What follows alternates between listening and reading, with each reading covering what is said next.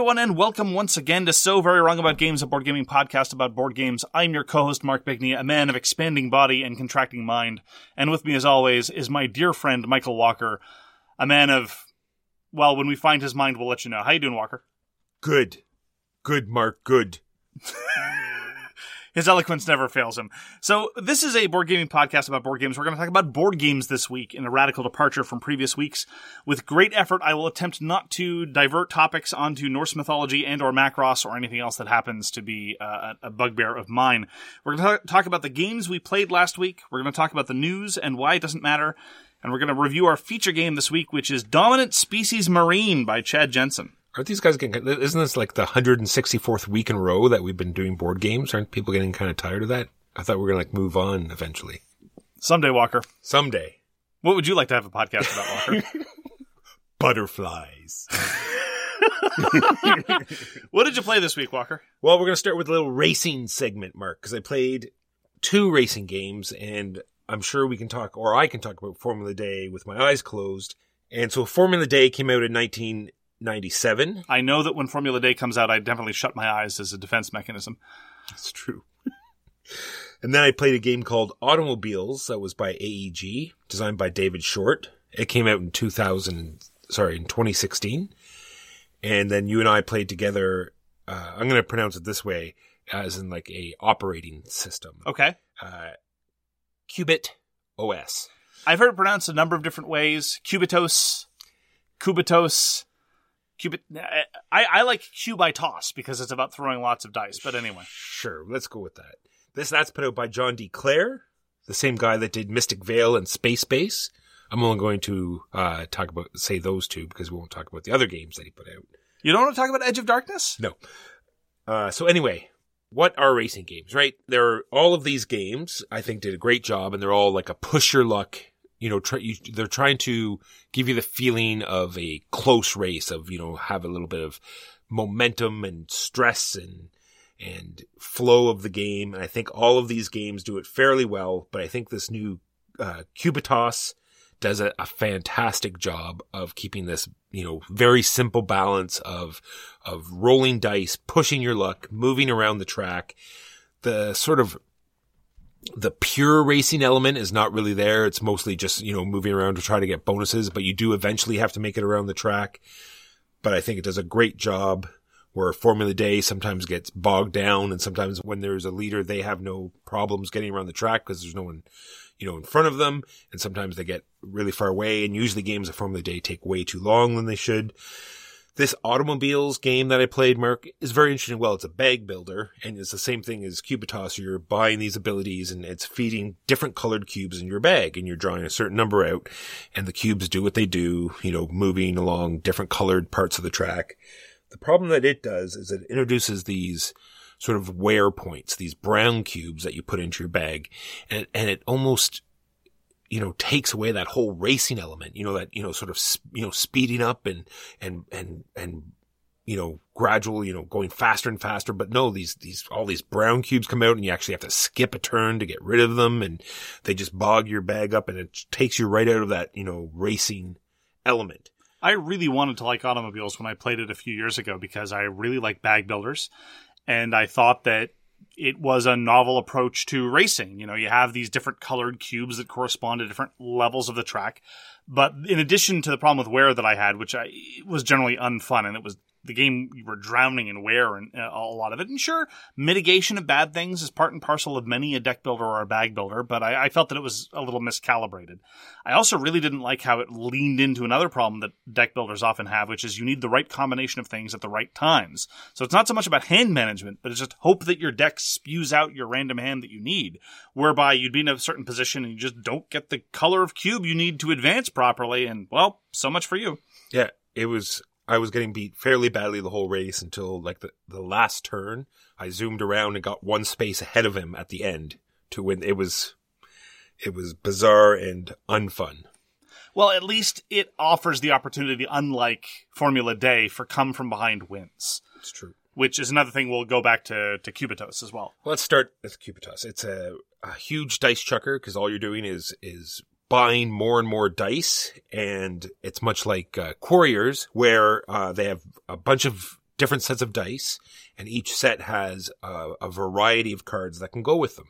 And I didn't take a big look at the rule book, but there are some set tracks that you can do or some set matches. A lot of them. And I'm sure that you can just do random as well. Absolutely. And it's very interesting and has all sorts of decent powers, none of which that seem overpowering. And we saw a nice variety. Like the first one was pretty well, standard, increase your movement, move around the track.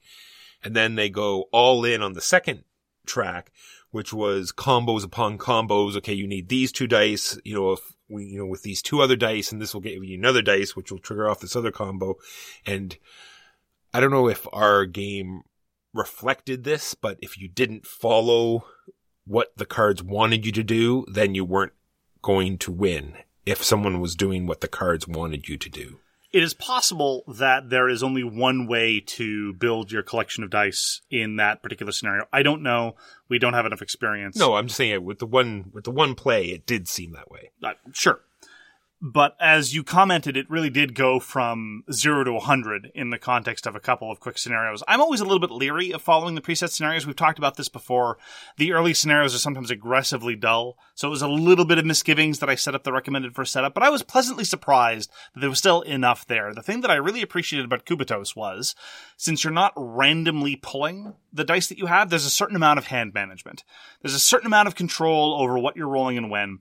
And as a consequence, that allows you to build the hand you need, whether the setup is combo heavy or not, in either case. And you can either kind of have fallow turns where maybe you even want to bust, and that dovetails very, very nicely with the push your luck element. You can keep throwing dice until you roll all misses if you have already three dice showing hits. So before you have three hits, you can just chuck away with a bend, and then when you have three, you start worrying, looking at the dice you have left. But there's a compensation element for busting. Sometimes you want to bust. Sometimes there's incentive there. There was a very, very nice come from behind element. The leader of the first race won the first race, who was in front the entire time, but there was considerable leeway made from the runners in the rear. In the second race, there was a come from behind victory by virtue of someone exploiting combos, whereas somebody else wasn't. I was very pleased. I've not had good experiences with John D. Clare games. Probably my favorite game before this that I played of his was either Custom Heroes or Space Base, but neither of them I thought were spectacular.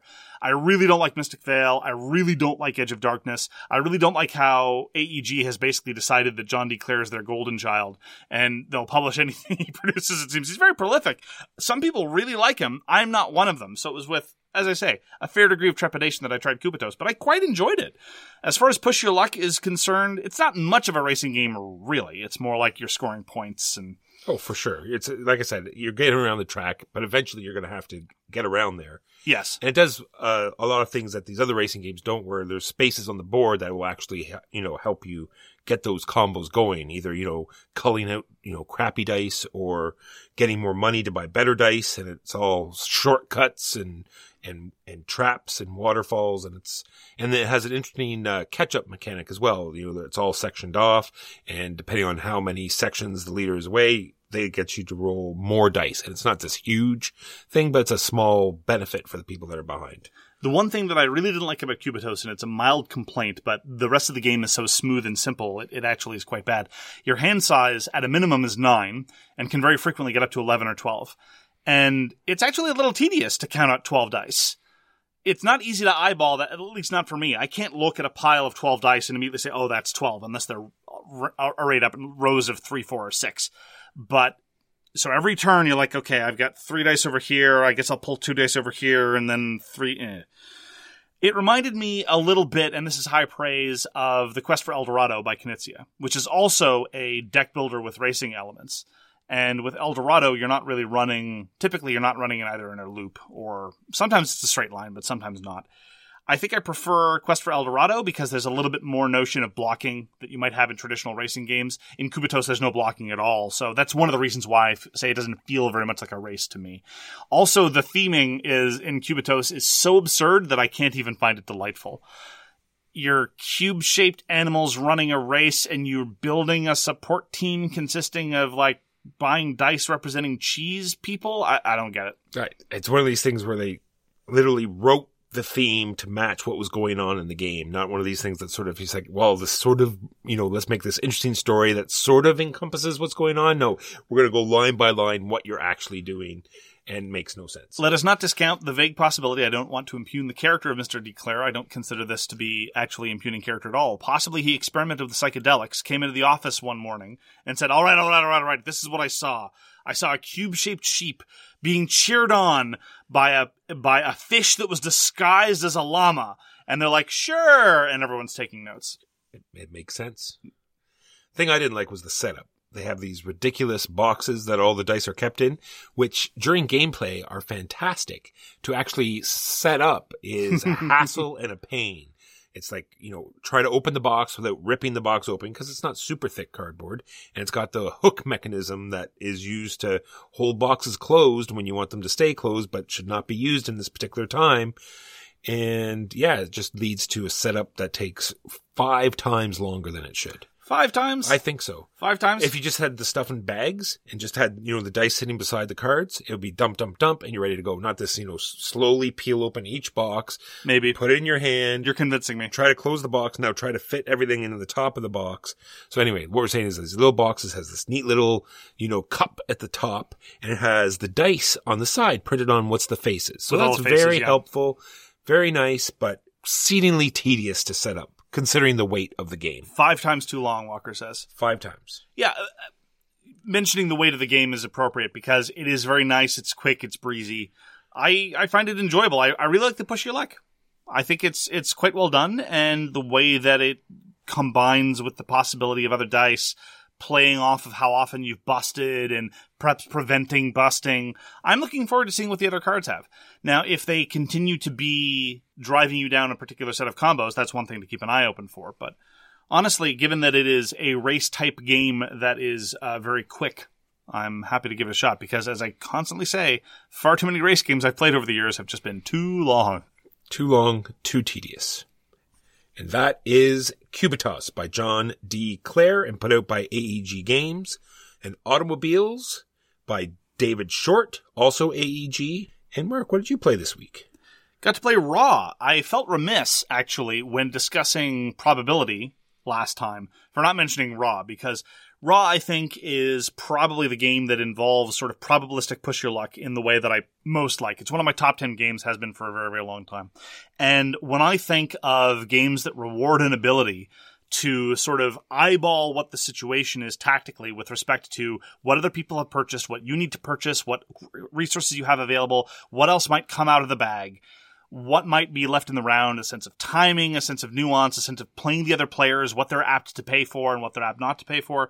Raw does it better than all of them, and that's one of the reasons why it is my absolute favorite auction game and really a past masterwork. We talked about Medici a couple weeks ago, and again, I like Medici. I like it fine, but in certain ways it feels to me like an early draft of Raw.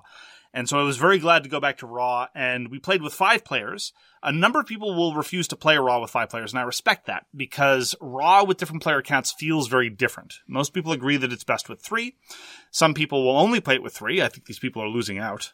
And with 4, it's a little chaotic. With 5, you really have to be willing to take risks, and you really have to be willing to snatch up opportunities when they present themselves and accept the fact that you might have to pay a 9 or a 10 sun for just a couple of tiles and then a low-value sun in the middle.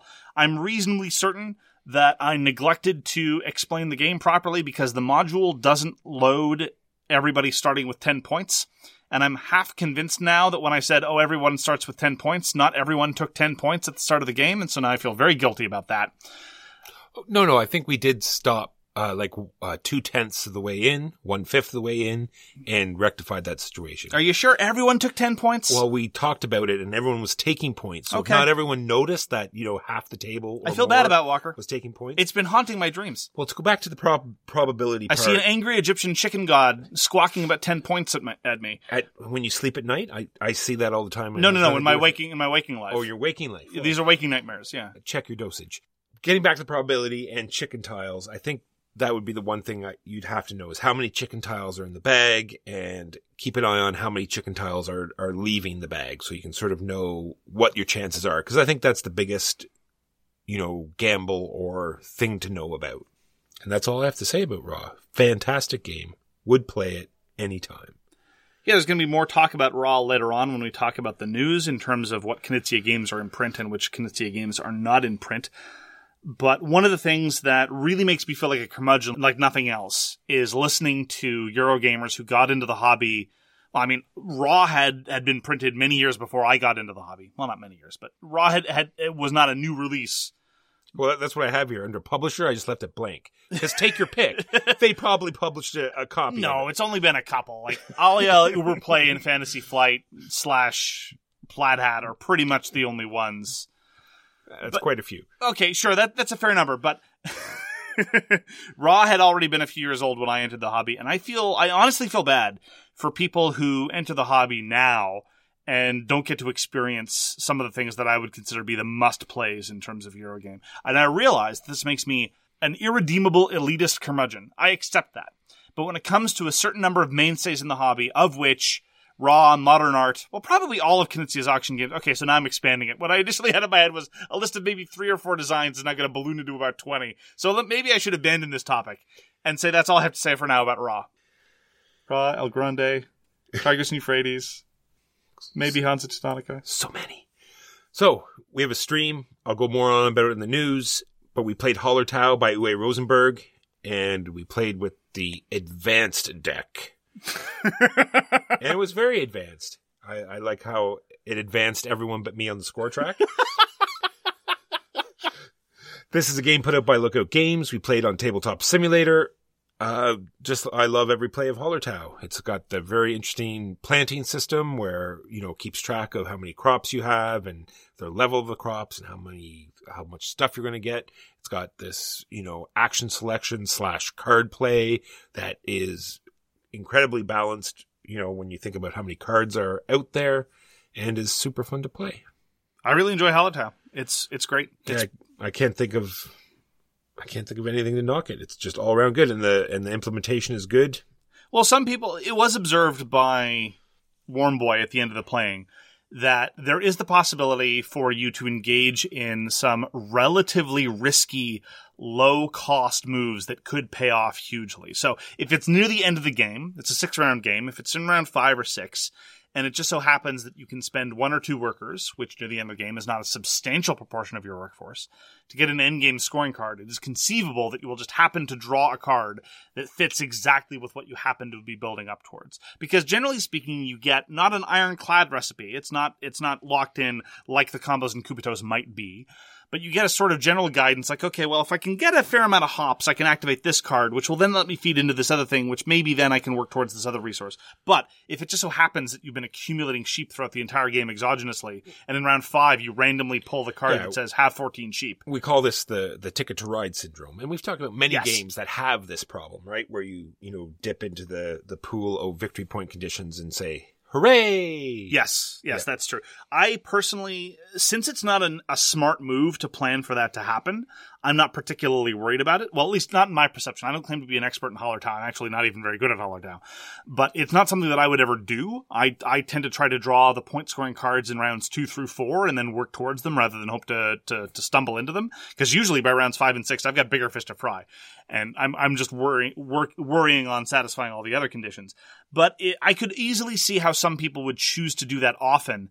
And if you're in a group where that happens, then it is not inconceivable to me that pure luck of the draw will determine who wins. Well, it seemed while we were playing that you were talking about there was some discussion that moving your cottage was not the good strategy or something? Among the cognoscenti. This is why I don't read strategy articles on Board Game Geek or indeed anywhere. Among the cognoscenti, they're like, well, I've played Hallertau 200 times.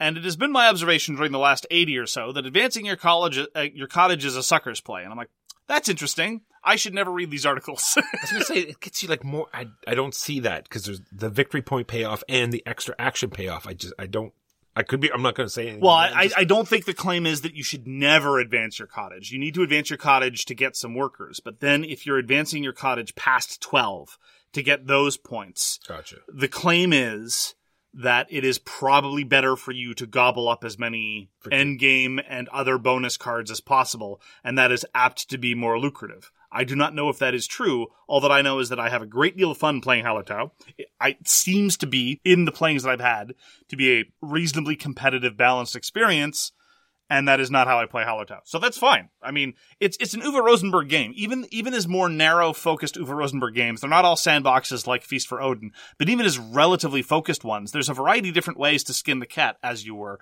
and for other colorful animal-related idioms, might I encourage you to check out our stream where we discuss various things you can do to sheep. It's all PG-rated, don't worry. And that is Hallertau by Uwe Rosenberg. We played a game called Regicide. Regicide is a review copy we got from one of the designers, Luke Badger, and his company Badgers from Mars. It was designed by Mr. Badger, Paul Abrahams, and Andy Richdale. And we talked about this in Pledge of Indifference when it was up on Kickstarter, because I was struck by the fact that this was a Kickstarter project for a game using a standard 52-card deck of cards. They were releasing the rules for free, but they were nonetheless kickstarting the design of their own unique custom deck that wasn't necessary to play the game, but would have neat artwork. Step the first. Allow me to comment on the artwork. I adore the artwork. I think it is fabulous. It's really cool. I'm going to be using this deck from now on for any fantasy-adjacent game that requires a deck of cards. So specifically, Rangers of Shadowdeep, absolutely 100%. There are lots of games, lots of open-source games that increasingly require a deck of cards to use. This is going to be my go-to for now on. It's very, very cool. Check out the art online. I thoroughly recommend it. Every card has unique art. It's not one of those decks of cards where it's like only the face cards have unique art. They all have special art. There's like a theme that kind of connects the suits together. So all the club's characters look like they're damage dealers, which is how it works. Anyway, and it is also a co-op game. What did you think of the game, Walker? I thought it was fantastic. It had this very interesting system where all the face cards would pop up as bosses, and you had to play cards to damage them and play cards to defend yourself. And every suit had a different special ability, and you really had to think about not only the boss that you were fighting now, but one that was coming up next or maybe later, and it was random. He's okay, well, we've already killed, the club and the diamond, so the next one's going to be the spade or the, So it's okay, well, we better get our card drawn now. Yep. Or we better, cycle more cards now. So I can't wait to play it again. Really enjoyed it. I played it solo, and I found it intriguing but incredibly frustrating, because the only way you draw cards is by playing diamond cards. You don't draw cards otherwise. It's one of those cases where I really would have felt that I think that rulebooks need to emphasize instances where they subvert normal patterns of card play. We talked about this in the context of Guards of Atlantis, for example. In Guards of Atlantis, there are no line-of-sight rules. In the first edition of Guards of Atlantis, they don't explicitly say this in the rulebook. They just talk about targeting people at range and neglect to mention that there are no line-of-sight rules, nothing blocks line-of-sight. And so you see endless questions about, okay, well, presumably I can't fire through characters, or blocking terrain, or tokens. And every time they'd be like, no, we didn't say anything blocked, so nothing blocked. Similarly, this was possibly me just being stupid. In Regicide, I'm like, oh, you have a hand size, but you don't draw up automatically at the end of your turn. The only way you draw cards is by activating the special power of the diamonds. Interesting. But when you're playing only one-handed, you have 8 cards, and it can be easy to run out of the diamonds. I felt it was a little bit weird. But with multiple players, namely we played it two-handed, suddenly it's this marvelous cut and thrust between, okay, now we need to heal, now we need to draw cards, now we need to do damage, now we need to protect. Oh, by the way, most of the time you feel like you need to do all 4 at once, and so you really have to very carefully triage. Now, it's one of those co-op games where you're not allowed to talk about the contents of your hand, and there are some times where the game is clear about what kind of communication you're allowed, but most of the time you're not allowed much communication at all. And all things being equal, that is not my preferred form of co-op. I would rather at least be able to talk about some things and collaborate with my partner. That's not to say that there was no collaboration. There were these interesting turns where we'd bat things back and forth, hoping that our partner had the just right card to make the really optimal move. And 9 times out of 10, we were gravely disappointed in each other and in ourselves and generally in the state of the world. And the optimal move is interesting, right? Because if you kill the boss with exact hit points, not only do you kill it out of the deck, but it doesn't go out of the deck. It's going to come onto the top of your deck that you draw from. Now it's one of the cards that are in your hand, and they do tons more damage than your normal cards. So it's like sort of like deck building in a way. It's beautiful. It's fast. It's clever. It makes innovative use of a standard deck of cards. I thoroughly enjoyed it. I too am looking forward to future plays. And that is Regicide, not to be confused with Regicide or Regicide. Right. Because there are 3 on Board Game Geek. It's true. 2 of them from 2020. This is the other Regicide. Speaking of games that can be played with a standard deck of cards, this one you might have to shimmy it a little bit. But anyway, long story short, it's on Board Game Arena. It is coming out soon. It is called Jekyll versus Hyde. And this is another game that's sort of like Fox in the Forest. It is a two-player trick-taking game, but this one you're going against each other, like the original Fox in the Forest. This is designed by Geo Nil and put out by Mandu Games. So in this one, there are only three suits, and one person plays Jekyll, the other plays Hyde. Jekyll is trying to keep the tricks even, so both sides are winning the same number of tricks, whereas Hyde is trying to tip it in one way or the other, because once all 11 cards are out, the difference in the wins is how far Hyde is going to move down this track. And Hyde's trying to get to the end of the track, and Jekyll is trying to keep him from getting there after playing three rounds of 11 cards. And the way Trump works is very interesting as well, because it comes out as the order of those three suits are played. So if someone leads purple, well, purple is going to be the weakest. And then once a green is played, then you know red's going to be the best. So it goes purple, green, red. And then there are these potion cards that sort of mix that all up, because each suit also has sort of like an ability where if it's played with a potion, it'll trigger that ability. So green is if a potion is played with green, you have to exchange two cards. If it's played with a red card, then you clear the trump suits and you have to reestablish them as you play cards. And purple is steal your opponent's one of their tricks. So I think this is going to be a fantastic game when it comes out. I've been having tons of fun playing this. And if you need a two-player card game, this is the one to check out. It's on Board Game Arena. Or you could just read the rules. And like I said, you could modify a standard deck of cards. I don't think it would be that difficult. I'm looking forward to trying it. Jekyll vs. Hyde, put out by Mandu Games. I played a solo game of The Magnificent. The Magnificent joins a long lineage of games that thinks very, very highly of itself, along with games like The Great Dalmudi.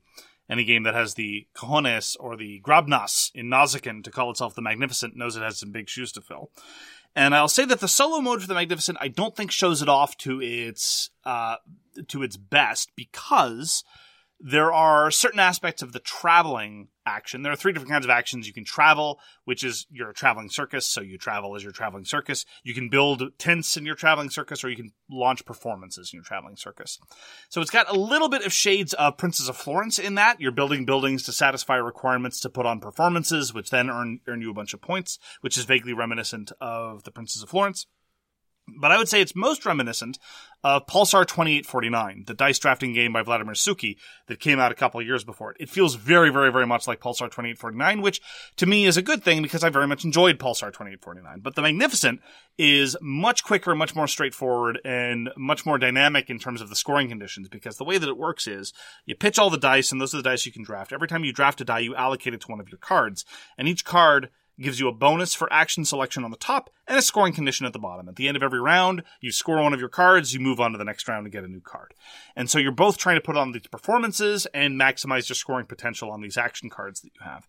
And it's really neat. I found it very, very pleasant in terms of doing those trade-offs. It was very quick as a solo experience, and I imagine with more people it would obviously take much more time, but I suspect it would be very quick-moving because the actions themselves are very, very simple in nature and very straightforward.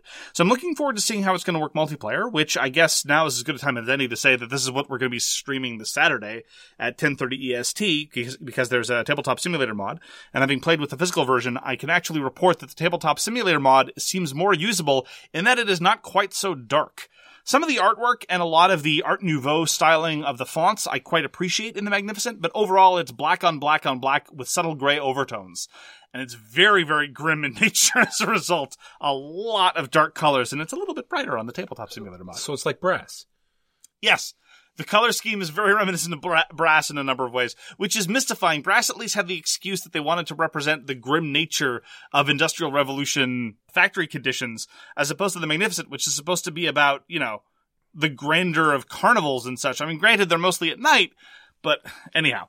So The Magnificent was designed by Eilif Svensson and Christian Amundsen Ostby, And I quite enjoyed the solo play, even though I said a number of the elements didn't quite seem to work as intended when playing solo, or at least they didn't seem to come out to full effect. Like, for example, I only traveled a couple of times over the course of the entire action selection. Most of the time I was just building and then performing, because the traveling, I feel, would become more interesting once there are more players that are pushing a variety of they're basically rondelles, and I was never in a position to push it much farther, but other people being around, then we might get a little bit more interesting. So I'm looking forward to that.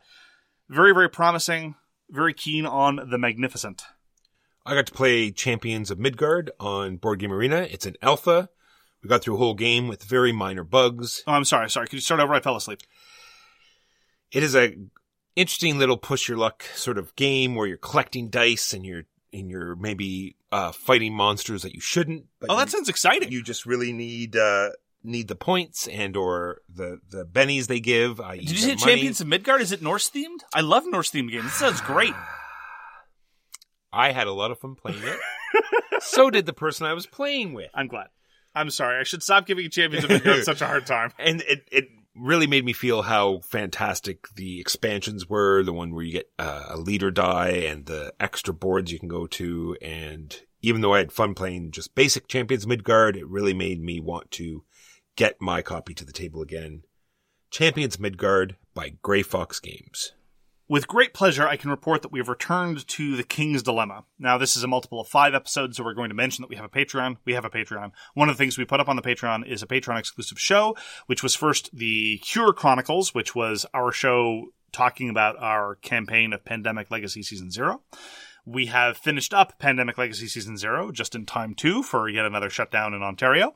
And the last episode of The Cure Files will be released shortly to the Patreon backers. And so we were looking for a new campaign game to go into. And one of the options was to return to The King's Dilemma, which we hadn't played in a very long time. And Dewey, to his credit, was willing to jump in. We'd only played 3 games before, so he didn't miss much. But I was surprised. I was pleasantly surprised by 2 things. Like, I remember how amazing The King's Dilemma is and how much I love it. I think it was the best game released in 2019 by far. But I had a couple of misgivings. One of them was I didn't really remember a whole lot about what we had done in the previous games, but the moment we started going through the cards, Huey and I especially were like, oh yeah, remember that vote where you did that terrible thing? And I'm like, no, I remember it differently. And we were just telling these stories about the various things that we'd done over the course of the game. And then my other concern was not everyone really takes to negotiation/politics/talking games. And to be entirely frank, we've discussed this before. You are one of them, Walker. And Dewey had expressed some mild reservations, but he was willing to give it a shot. And the moment the game started, he jumped in with both feet and he was immediately arguing policy. Half the time he was arguing from his game conditions. Half the time he started role-playing his house. Sometimes we couldn't tell which was which is part of the appeal of the game because it's pulling you in a lot of different directions. And you were great because you would show up and every time Huey and I would be like, this policy makes perfect sense. You'd be like, well, have you thought about these possible follow-on conditions? And we'd be like, no, it's not gonna. Is it gonna blow up in our faces? No, it'll be fine. And immediately we were all arguing in the best possible way and really immersing ourselves in the power dynamics of these policies and the consequences of this world that feels vastly more compelling than pretty much any other campaign game I've ever played. We've talked about this before. Gloomhaven is a wonderful combat system. And a good sense of leveling up, but you don't really get invested much else beside that. The King's Dilemma, as a competitive experience, we literally can't comment because we don't know what the final victory conditions are. We suspect they're not going to be particularly satisfying. And I think that's part of the charm and part of why it's so good. Is I agree. It's sort of like in the background and you know something's happening. And I don't think anyone is going to be particularly upset if they didn't win. Right. And we compared this favorably to Shasn, right? When we were playing Shasn, what I wanted Shasn to do, the politics game we talked about not too long ago, was give me the same sense of pulling me in different directions. Like, okay, well, I realize that in terms of numbers, as a competitive experience, I really want to answer A, but in terms of a variety of other thematic, narrative, or personal factors, I really want to answer B. Literally about a quarter of the way through the game of Shasn, B never materialized. I was like, I need to get these bonuses, so this is how I'm going to answer these questions. in part because there was just no sense of permanence, no opportunity to let any of these conflicts breathe, no opportunity for other people to weigh in on these various policy decisions. The King's Dilemma is the exact opposite, where simple trade policy, a simple question about whether or not you should be buying things from a neighboring kingdom, immediately leverages a whole bunch of different things. And sometimes those things are related to competitive advantage, but as you say, sometimes because how the game is set up, you can just let that go to the background and let it be motivated by your house's background or personal animus or whim or what have you. Or I just don't want that guy to win, so I'm going to vote against him. This is how I feel King's Dilemma is going to pan out at the end. It's going to develop into a fantastic story, and it's going to come to an amazing conclusion. And then as soon as that happens, there will be an argument and a talk about who got it there the best way and or help develop to get it to this result. And then whoever wins that argument, regardless of the points or whatever the game says the person won, is going to be the person that walked away the winner of that game. You know what? I agree with you, because in terms of bringing ourselves back up to speed about what had happened over the course of the game, what I remembered the most was who had managed to do some of the most pivotal decisions over the course of the game. And in that sense, Huey so far is the winner of our game, despite the fact that on paper, he doesn't have many of the so-called points. Anyway, so if you want to follow a more spoilery version of the personalities and the decisions involved in the King's Dilemma, we are going to be launching our new sub-show, title as of yet uncertain. Jester's Boil. I don't know. That's not bad, actually. I'm a little acronym happy, but that might be good. Anyway, and so we got back into the King's Dilemma, and we will be playing many more games of the King's Dilemma going forward. And then lastly for me, I played a game for your benefit, so you wouldn't have to, a game called Conspiracy Abyss Universe. And I'm talking to the listeners. This is a game that's done by Bruno Cathala. It's done in the same Abyss. They use all the same artwork. And that's all I'm going to say about it, because I was the one that had to play it, and I took that hit for the listeners. And I will not have to tell you about it. Don't. What was so bad about it? Come on, give us a little bit of detail. It was literally you build this pyramid and you match up colors and they give you benefits. And if you have a big block of red as opposed to purple as opposed to green, and if you play this card, then it'll let you switch two cards around. And then you had a pearl table and a key table, and when you played those cards, those tracks went up and you'd get those points. It just seemed like a whole bunch of nothing. Okay. It was painful to play and disappointing, considering Abyss was halfway good. Well, and Bruno Cathala is usually pretty reliable. Yeah. Just this is not his greatest work, in my opinion. It is published by Bombix. Check it out, but don't. And those are the games we played this week. And now on to the news and why it doesn't matter. I have a couple of quick Kickstarter things, because I don't remember what I say here and what I say on Pledge of Indifference on Patreon. So Simon launched Marvel United. If you missed out on the first Kickstarter of Marvel United, lucky you. But if you really like Marvel and you want a very light... Did I say light, Mark? I want to make sure I didn't mispronounce light. Eric Lang, one of the designers, describes it as a light lifestyle game, which I think is an interesting way to characterize it and probably pretty accurate.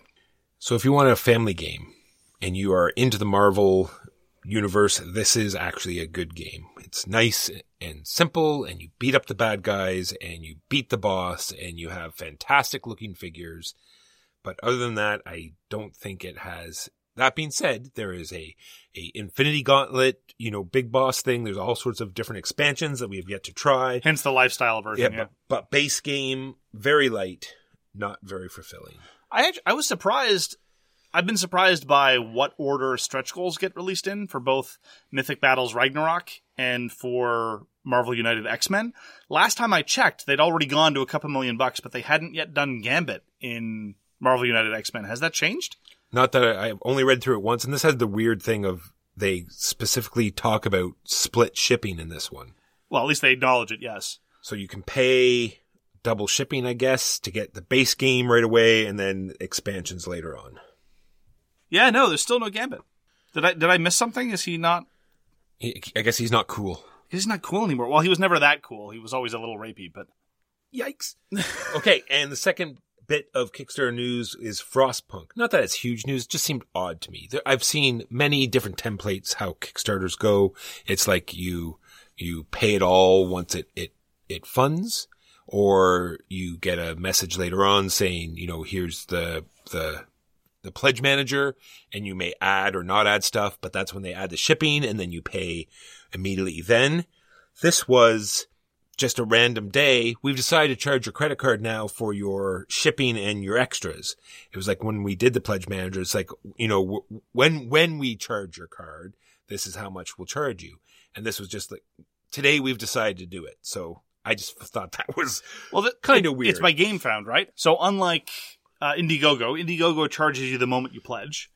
Kickstarter will charge you the pledge. Oh no, Frostpunk was Kickstarter. Oh really? Yes. Oh well then, I stand corrected. It was Backerlit, so that was their backing system they used, and Backerlit just decided to say, now we're going to charge you for your shipping and the add-ons that you added. Well, that's unfortunate. It wasn't terrible. Like, it just was lucky that it was, you know, mid-month, so it was no problem. But, you know, it could have been. So there's been a lot of commentary lately on the role of board game criticism through a strange vector, through a strange entryway. And that's largely because there's been some discussion about the status of reprints, and more specifically, the role of prominent board game reviewers. And I said prominent, so obviously it does not include us. On the role of driving sales, specifically in the context of Asmodee. A few weeks ago announced that they were going to be terminating their quote-unquote Euro Classics line. They'd been intending to reprint Princes of Florence, which I think was a bit weird. Princes of Florence wasn't terribly great when it was released, and I don't know why some people are particularly fond of it, but they'd been reprinting Knizia's up to this point, Samurai, Through the Desert, Tigris and Euphrates, as well as Raw. Now, the good news is that Raw is going to be reprinted by 25th Century Games, who's also doing a reprint of Tutankhamun, so it's going to be back in print soon, and we don't know a whole lot of details, but it's going to be back in print. And Grail Games, who had published Yellow and Yangtze, as well as republishing a number of Knizia titles like Circus Flaccati, as well as Medici, doing the most recent publication of Medici, has announced that they're not really going to be doing that anymore. After their successful reprint of Fjords that was kickstarted, they basically said that they're still going to try to do reprints, but basically saying not at Knizia Games anymore. So Stevenson's Rocket, which they'd reprinted, and Yellow and Yangtze, which they published for the first instance, are going to go out of print after they sell their current print run. And this has caused a lot of, as I say, navel-gazing about the role of driving sales. And without being too unkind, basically what both of them said was, if you reprint a classic Euro game, Shut Up and Sit Down isn't going to review it, so there's not going to be any money. And this led to a whole bunch of accusations and counter-accusations about who reviews what and why. But the good news is that Raw is still going to remain in print. That's the good news. I do not adhere to the specious argument that if a game is good enough, it will eventually get reprinted. I can think of far too many good games that are out of print and who have been out of print for many, many years to rebut that claim. And it also seems vaguely like the old claim of the Rainmaker. It's like, well, the rain will come eventually, and when it does, they'll take credit. Or, you know, the baseball field. You know, if you build it, Mark, they will come. Precisely. But it is a bit of a shame to me, as I said, as a sort of elitist curmudgeon, that some of the canon classics in the Eurosphere aren't perennially and reliably in print, so that people who are new to the hobby could have a place to go. And so when people, again, like me, who are like, well, you know, these are the things that you should really get started with. These are definitely the highlights of the genre.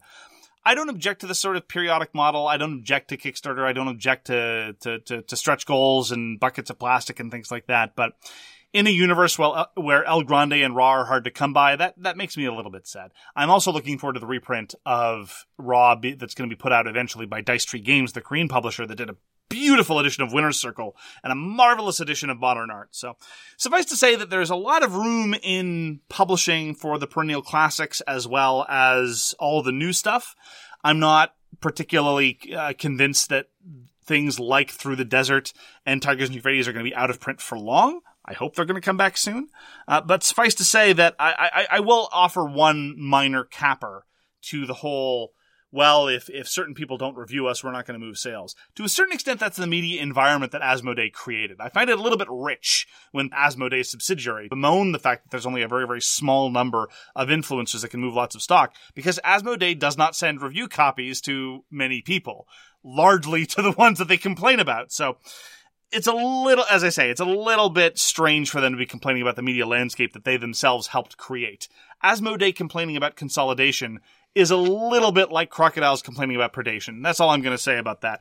And I'm going to probably have more to say in an episode of So Very Wrong About All the Games You Like Are Bad about the role of media criticism and the influence of market forces at a later time. But just for now, just to report that Grill Games and Plaid Hat are getting out of the old Knizia business. And lastly for the news, we've already talked about this a couple times already. We do a stream every Saturday at around 10:30. This week is going to be The Magnificent at 10:30 Eastern. Occasionally we talk about Domjat. Domjat, Uman. That is the news. And why it doesn't matter. So our feature game this week is Dominant Species Marine by Chad Jensen and GMT Games. This is a review copy we got from the publisher. Chad Jensen sadly passed away a couple years ago after a bout of cancer. He designed Combat Commander, which for my money is one of the best war games ever put out. It is a roughly squad level World War II game that can cover a dizzying array of different types of nationalities, especially after you add in the Mediterranean expansion that was released, that produces tremendous narrative flavor and texture. More on this later. Combat Commander Pacific was released a couple years after that, and his first Euro design was Dominant Species in 2010, all put out by GMT. It was a bit of a departure for Chad Jensen at the time, who'd only done war games, and GMT has put out Euro games in the past, but it's certainly not their core set of offerings. Following it up with Fighting Formations the next year, and he's released a number of other Euro games with GMT, like Urban Sprawl, and he's basically been a little bit all over the place in the best of possible ways.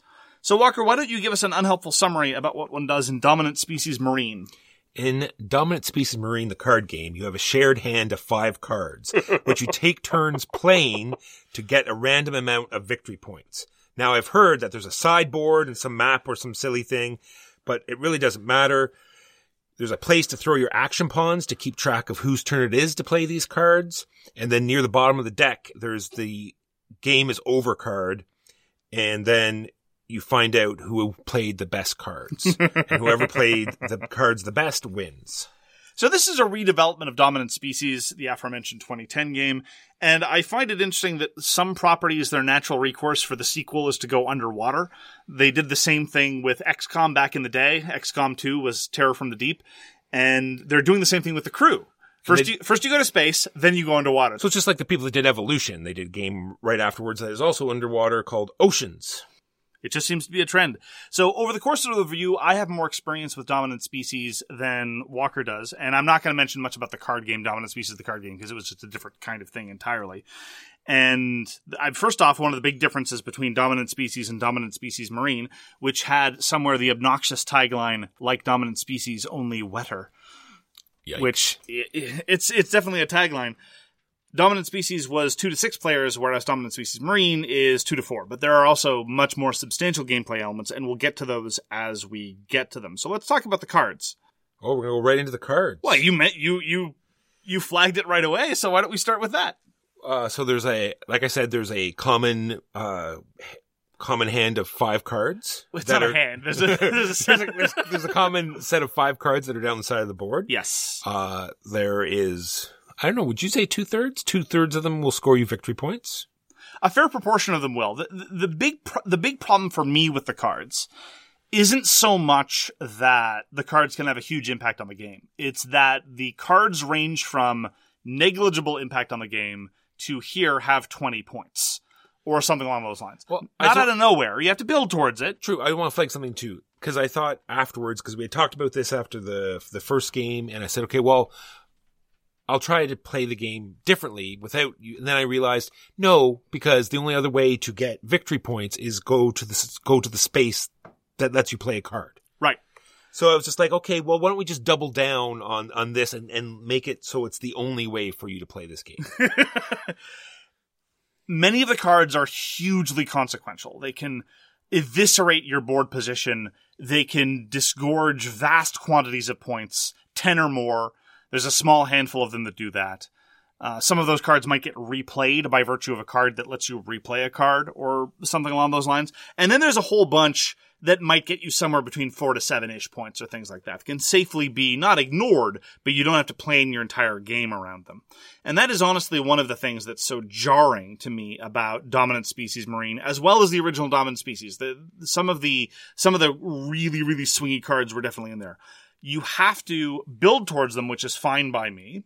But in that sense, you almost kind of have to know what some of these cards are, a la Twilight Struggle or a la Blue Moon, to name a couple games that I thoroughly enjoy that rely on that foreknowledge. And then you have to hope it comes up at the right time. Because this is one of the changes between Dominant Species and Dominant Species Marine that I think is unfortunate. In Dominant Species, at the top of the round, you would see the available cards. Everyone would place all of their workers. And then when it came time to execute cards, you'd execute cards. So you get to do all your worker placements with the understanding of what the cards were available. In Dominant Species Marine, if somebody triggers a card, what that does is it'll leave a space open in the tableau and a new card will show up. And then someone might be able to trigger that new card on their very next placement. Great. And the other players have no way to respond to it or to try to stop them or to try to cash, because some of them are, everyone scores points if you're in these particular places. So you could like say, okay, that's fine. I'll quickly get to these other places and we'll share the points. But you don't even get a chance to do that. Right. And normally I'm willing to forgive a certain amount of that level of chaos and opportunism if you can kind of cover your flank and prepare for such eventualities. To a certain extent, you can do that in Dominant Species Marine, and you can start to recognize those possibilities on repeat playings. Does it ever fully get to the point where I feel like, aha, you have capitalized on a well-crafted plan? No. It doesn't ever get to the point where I'm fully okay with someone being able to pounce on that card the moment it comes up. And so it leaves you feeling a little bit dissatisfied with the results of the game. This is going to be... And this is one of the other big differences between Marine and previous Dominant Species. This is going to be solidly, 30 minutes per player. So 90 to 120 minutes with 3 or 4 players once you know what you're doing. So vastly short of the Dominant Species. But these huge swings of points don't ever really sit well with me the way they felt okay in Dominant Species. Dominant Species was like a 3-ish hour game easily much of the time, which was too long for my taste. But when somebody scored a whack of points, I could at least recognize and say, yeah, I got outplayed. They saw the card, they built up towards it, they played appropriately, and by the time the entire round executed, they were able to capitalize on it. Those are the awesome cards of Dominant Species. So this does share a lot of things with the original game. You have all the binomes that are there and all the different species, and they thrive in different biomes. So it all has that, but it doesn't have the same feel, like I was saying earlier today, of bringing your species out into the world and sort of trying to get them to, get a hook on the land, right? Before, because in Dominant Species, there's a very big chance that you'd lose everything, right? If you didn't plan it out properly, because, land masses would be severed off and there's a lot more removal of the binomes. Whereas here, you never had a problem. You knew you're always going to be somewhere. You just had to sort of spread out at the right time. It was more opportune, grabbing opportunities when, quick, fast point grabs, as opposed to Dominant Species, which was, I think, a more gradual sort of feeling of actually inhabiting the earth. So I agree with you that Dominant Species feels more gradual, and let me just highlight why that is, because the central difference in terms of the action selection between the two, they're both worker placement games, but in Dominant Species, everyone would place all their workers, and then the action spaces would execute in a specific order. Whereas in Dominant Species Marine, the actions execute immediately, and it's part of the growing trend of Euro games where you either place a worker or you recall your workers. Nothing special happens when you recall your workers, unless it's a cycle when everyone has recalled their workers and then there's a board reseed. But there's an interesting place your worker aspect to it, whereas you have to put them in a certain order. So it starts at the top, and you can't place any of your workers, unless they're your special workers, above your already placed workers. So you definitely have to plan out your turn and do things in a certain order, unless you have to leap in somewhere and either A, stop someone from getting points, or B, get them for yourself, thereby missing out on all the earlier actions. It's very much like Knizia. Knizia was a worker placement game where you could place anywhere you wanted, but you were never allowed to go earlier in the river. And Dominant Species Marine has the same idea. And that tension of wanting to go to the lower spaces, but knowing you can't get back to the earlier spaces, and also knowing that all your opponents are working under that same constraint, and not knowing which one, who is willing to jump down and do a very, very suboptimal move long term, but very good move short term. That part I really liked. The action selection and the way that it dovetails with these special pawns that are not limited by those restrictions, I thought was really cool, really satisfying, and it really helped up the pace and make things feel more visceral. Because one of the other reasons why Dominant Species tends to be so much longer than Dominant Species Marine, one of them is they just have a shorter deck. The deck is the clock, and in Dominant Species, you don't remove any cards. In Dominant Species Marine, you by default remove 10 of them. And so by default, then, you're going to have a shorter game. But it just takes longer when you're placing all your workers and then resolving them all, because people just forget what they were going to be doing with the rest of their placements. And so it's just a little more procedural and stentorious in nature, as opposed to much more reactive and dynamic. But going back to the geography, because you mentioned some things about the geography and how you felt that, as a result, Dominant Species Marine felt less like your species expanding and your types of animals going across. I'm going to have to disagree with you there, because another salient difference between Marine and base Dominant Species is Marine has more of the map already set up at the start of the game. There's a land mass to the north, there are open oceans to the south, in addition to the core tiles, which is how things used to work exclusively. And I actually kind of liked the tactical puzzle of when are you going to expand into the new hexes, namely the unoccupied ones that are already there but unoccupied. Who's going to make the effort to make them habitable so your species can thrive there and start slowly expanding for either the points or the extra scoring opportunities? Which people are just going to take the risk and expand there before their species can thrive and risk losing them all due to an extinction event? That part I thought was kind of cool. Now, it tended to proceed out roughly the same way in every game, you know, the slow expansion north and south, but I appreciated that it was there. And then on top of that, it had this survival aspect of the game where there was these events in the south and the north. And if you had area majority in those, you got the survival card. And then whenever a survival scoring came up, you got bonus points. Yeah. And again, this is one of those differences where this is one of the differences where I actually prefer the base game of Dominant Species, because they had icebergs. Basically, the ice age would come and make things uninhabitable. It was harder to keep your species alive on icebergs in Dominant Species due to a variety of subtle rules changes. I actually felt that sitting on the vents and just staying there was a little too simple for my tastes. And it turns out to be a steady income of points based on how the game works. And so once you got there, it was a little bit hard to dislodge you, as opposed to Dominant Species, where it was always slightly more risky, I felt, to sit on those icebergs. Now I want to lean back just slightly quickly, because we talked about these bonus pawns that you get. I thought they were very interesting. There was like the very last space. You would go and you'd sort of add up if you had like a solid, you know, sun type lizard, or, you know, we're good in the water, or you're good in sand. And then you got a bonus pawn. But not only were you able to put this and break the rules of where your pawns could go, in the last space of every action, it also had different abilities. It would make that ability even, more useful, advanced versions of the actions. And you could eject other players' pawns and other actions. Yeah, that part was great. And that's how they use dominance in this version of Dominant Species. In the original game, it was almost invariably the case that a very consequential game state would fail to be updated, because you constantly had to update who was dominating each hex every time, and it was tedious, and I never played a game where it was done correctly the entire way through. In Dominant Species Marine, you only have to check dominance when someone takes the dominance action, and then it's not in a hex, it's based off the entire board, which is actually simpler to calculate, believe it or not.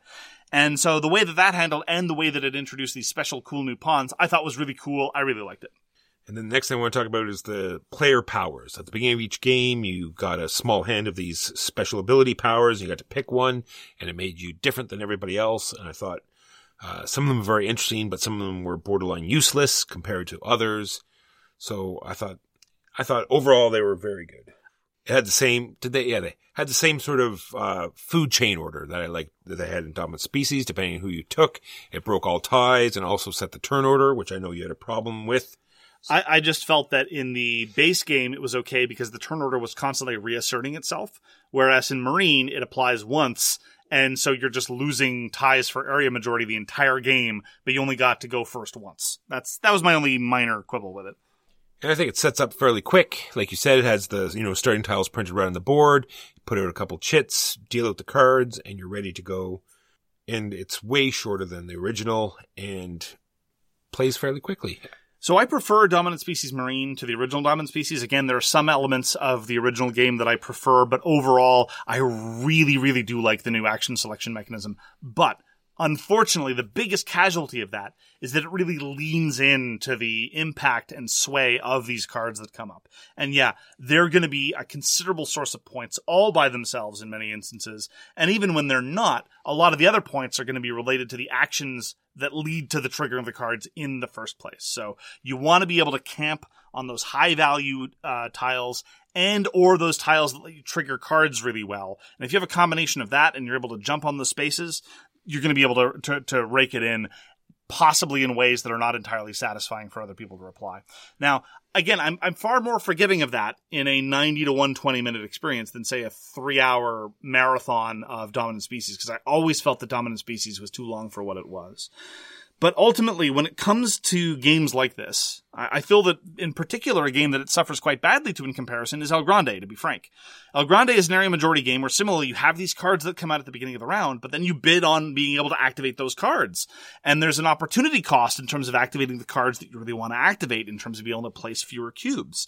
And so you get the same some of those same kinds of trade-offs and some of the same kind of cut and thrust, without the sense that, oh, well, this card came up and there was nothing I could do about it and it's just gone and out from under me. And similarly, I when it comes to worker placement, there are other games that combine worker placement and area majority in ways that I find slightly more satisfying. One that springs to mind is Empire's Age of Discovery, which actually shares the older Dominant Species style of first you place all your workers and then they all activate, but it doesn't bog down because a lot of those placements are just much more straightforward, and it's you're not going to get confused as to what your overall plan was. And quite frankly, if I wanted to play a worker placement game where I was constantly killing everyone else's workers, I'd be happy to play something like Argent the Consortium instead. So, I mean, there's a lot of clever stuff going on in Dominant Species Marine, and I really do think it's an advancement. But at the end of the day, I'm happy to play it. I enjoyed it, but the wild swings of the card just prevent me from taking it too seriously or really engaging with it in a more substantial way. I agreed. I think when there's a game, I think in this game, while you're explaining the rules, I think you do need to emphasize how important the cards are, and when you have to do that, then you know there's a slight problem. But like you said, if someone was very eager to play this, I'd be more than happy to bring it to the table again. But I don't think I would ever choose it. So that's going to do it for So Very Wrong About Games. Thank you very much for joining us. If you'd like to get in touch with us, you can reach Walker via his email, justrolledadice@gmail.com. You can reach me, Mark Bigney, on Twitter @thegamesyouLike. For more public discussion, you can find the So Very Wrong About Games Facebook page, or you can check out our Board Game Geek Guild, which is guild number 3236, and you can find us on Patreon. We read everything you send us, and we'll get back to you if we can. Thanks again for tuning in, and we hope to see you again soon.